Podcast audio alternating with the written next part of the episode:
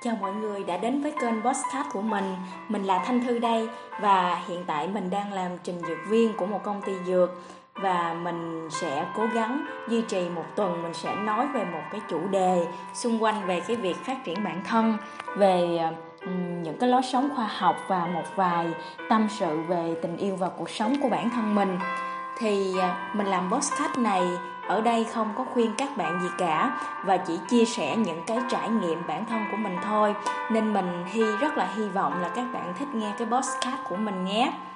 Và mình biết các bạn có rất là nhiều lựa chọn để giải trí nhưng các bạn đã dành thời gian lắng nghe podcast của mình và mình rất là cảm kích về điều đó.